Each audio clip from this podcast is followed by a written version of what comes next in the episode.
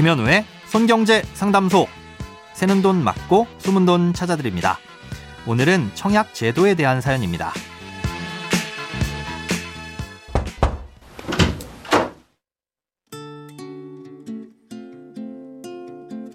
안녕하세요. 매일 청취만 하다가 이렇게 글을 남기게 되었습니다. 제가 얼마 전 특별 공급으로 청약을 신청했다가 당첨이 됐는데 마음에 들지 않아 결국 취소를 했습니다.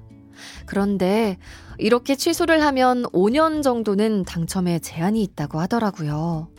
남자친구와 결혼을 앞두고 있는데 결혼을 하게 되면 재당첨 제한이 남자친구에게도 해당되는 건지 걱정됩니다. 청약을 신청할 수 있는 주택도 다양한데 어떻게 적용되는지 궁금합니다.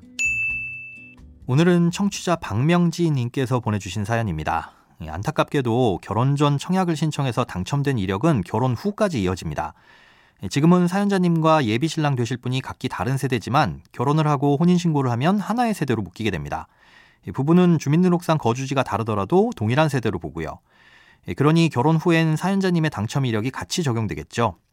아, 그럼 어떤 제한이 있는지 하나하나 살펴보겠습니다. 먼저 1순위가 제한될 수 있습니다. 청약을 할 땐 1순위 요건이 있는데요. 청약 신청이 많이 몰리는 지역이나 주택이면 대부분 1순위 신청자가 모집 세대를 초과하기 때문에 2순위 이하는 당첨을 기대하기 어렵습니다. 청약 1순위 요건 중에는 해당 세대 내에서 최근 5년 내에 다른 주택에 당첨된 이력이 있으면 안 된다는 내용이 포함되어 있습니다. 이때 다른 주택이란 건 민영주택이든 공공주택이든 분양주택이라면 모두 해당되고요. 예, 하지만 다행스럽게도 이 1순위 요건은 투기과열지구나 청약과열지구에만 해당됩니다. 예, 현재 투기과열지구와 청약과열지구는 서울시의 강남구, 서초구, 송파구, 그리고 용산구 이렇게 네 곳입니다. 아, 이외의 지역에는 얼마든지 1순위로 청약을 하실 수 있다는 거죠. 음, 그러니 이 부분은 너무 걱정하지 않으셔도 되는데요. 예, 다만 이 투기과열지구와 청약과열지역은 주택시장의 분위기에 따라 얼마든지 변경될 수 있는 거라서 청약을 신청하시려는 시점에 따라 달라질 수 있으니 미리미리 잘 살펴보셔야 합니다. 예, 다음으로는 순위와 상관없이 재당첨 제한이 있는데요. 과거 어느 지역에서 당첨이 됐느냐에 따라 짧게는 5년에서 길게는 10년까지 적용됩니다.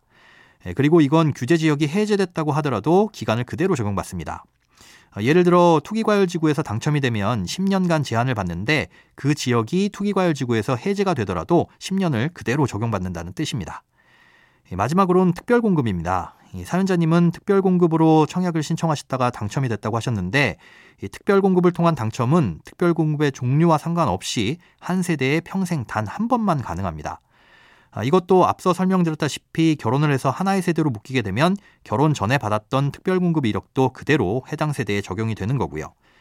예, 그러니 결혼 후에 세대가 하나로 묶이면 이미 특별공급으로 한 번 당첨이 됐던 세대가 되기 때문에 예, 신혼부부 특별공급이나 생애 최초 특별공급, 음, 다자녀 특별공급 등은 활용하실 수가 없습니다. 제 개인적으로는 결혼 전 당첨 이력까지 적용하는 건 뭐 혼인 신고를 늦추게 하거나 다른 편법을 고민하게 만드는 불합리한 면이 있다고 생각하는데요.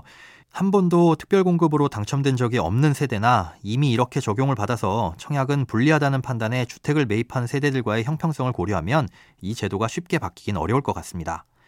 예, 그렇다면 민영주택이든 공공주택이든 일반 공급만을 노려볼 수밖에 없는데요. 민영주택은 부양가족 수와 무주택 기간에서 점수를 얻기 힘드시기 때문에 추첨제가 적용되는 주택을 공략하시는 게 그나마 가능성이 높습니다.